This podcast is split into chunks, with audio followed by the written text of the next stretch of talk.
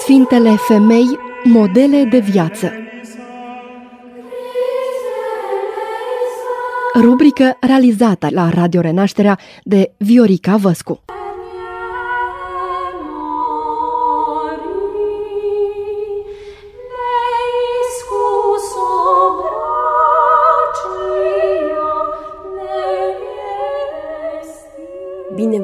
v-am regăsit, stimați ascultători! Vă propun și astăzi o incursiune în calendarul creștin pentru a o cunoaște pe Sfânta Muceniță Daria, model al femeilor culte și emancipate.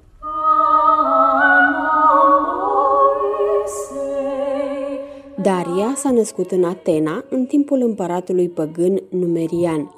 Familia sa se număra printre cele mai înstărite din regiune, iar educația fetei a fost pe măsură. A devenit una dintre cele mai de seamă și mai înțelepte fecioare care aduceau jertfă zeilor la templu. Dar pe toate cele mai de sus le întrecea frumusețea ei. Din fire era curioasă, iar asta a îndemnat-o să citească foarte mult.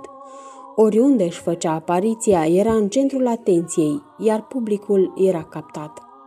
De aceea nu s-a mirat când senatorul Polemon din Alexandria a venit în persoană să o cunoască și să o ceară în căsătorie pentru fiul lui, Hrisant.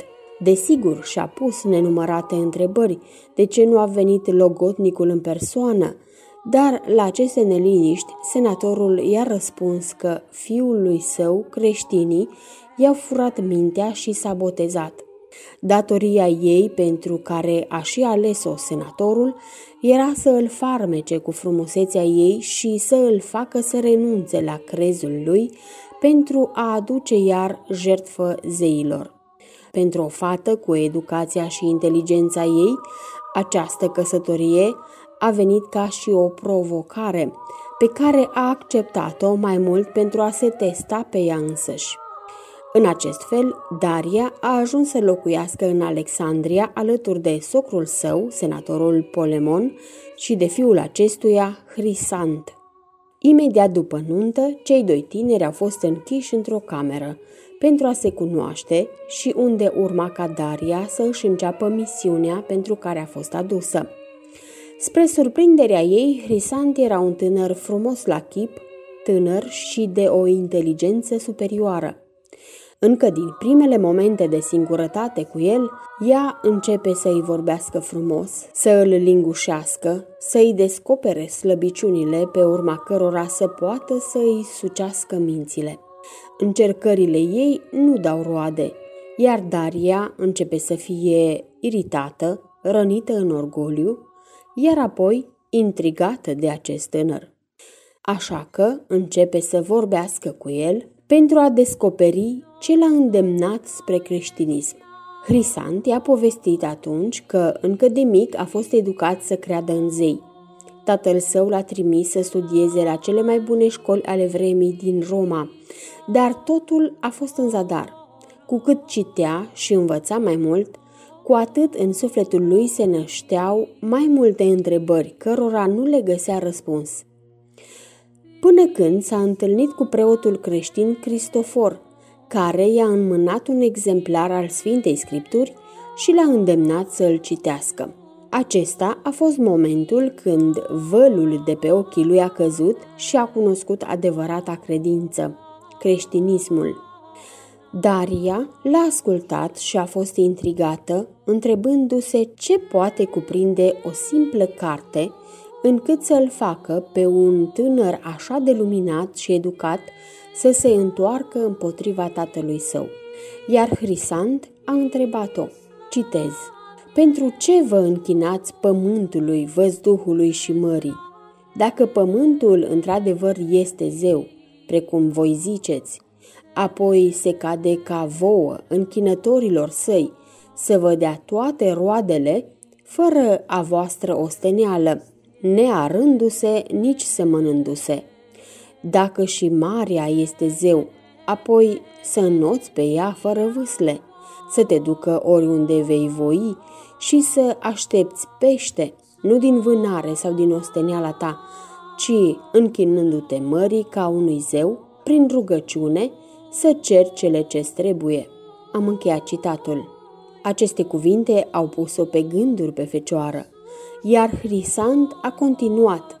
Toate acestea, pământ, văzduh și mare, cu voia lui Dumnezeu slujesc la trebuințele omenești, cu porunca ziditorului său, adăpându-se pământul cu ploaie și cu roa de sus și cu razele soarelui încălzându-se, răsar semințele, cresc răsadurile și aduc în vremea cuvincioasă roadele.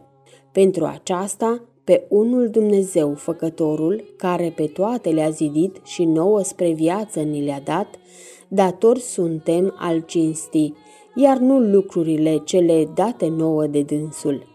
Căci și copiii care învață în școli nu dau cinste cărticelelor, scândurilor și hârtiilor, ci dascălilor. Deci, tămăduindu-se bolnavul, nu-i dă doctoriei închinăciune și mulțumire pentru tămăduirea sa, ci doctorului care l-a tămăduit.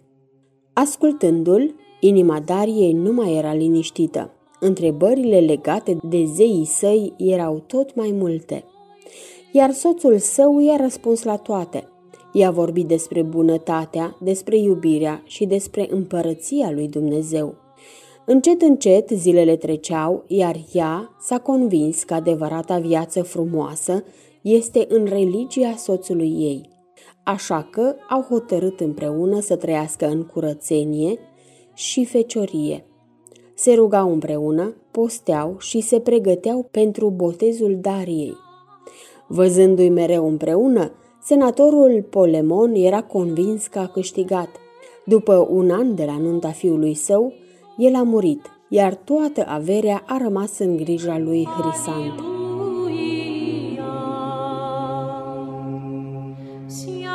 Soții au construit împreună două case, una în grija Dariei, una în grija lui Hrisant.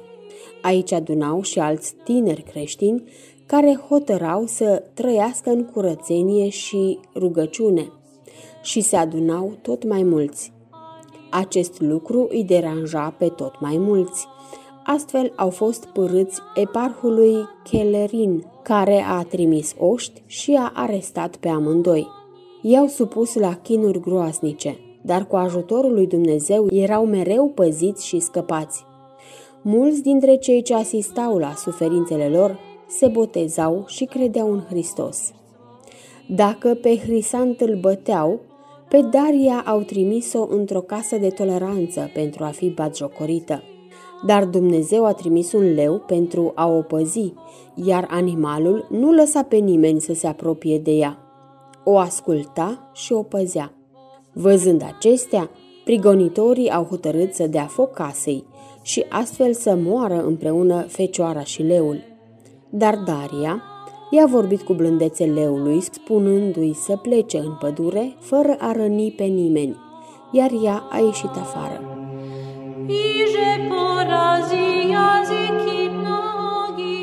Sfârșitul celor doi soți a fost tot împreună.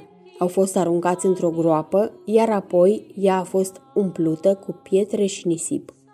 După moartea lor, mormântul a devenit loc de pelerinaj. În apropierea groapei era o peșteră în care se adunau creștinii pentru a se ruga sfinților mucenici și oficiau Sfânta Liturghie. Aflând acest lucru, guvernatorul a pus să fie zidită intrarea în peșteră cu toți creștinii înăuntru. Atunci au murit foarte mulți clerici și mărturisitori. Numele Daria este de origine persană și se poate traduce prin a face bine. Sfânta Muceniță este sărbătorită în calendarul creștin alături de soțul său Hrisant în data de 19 martie.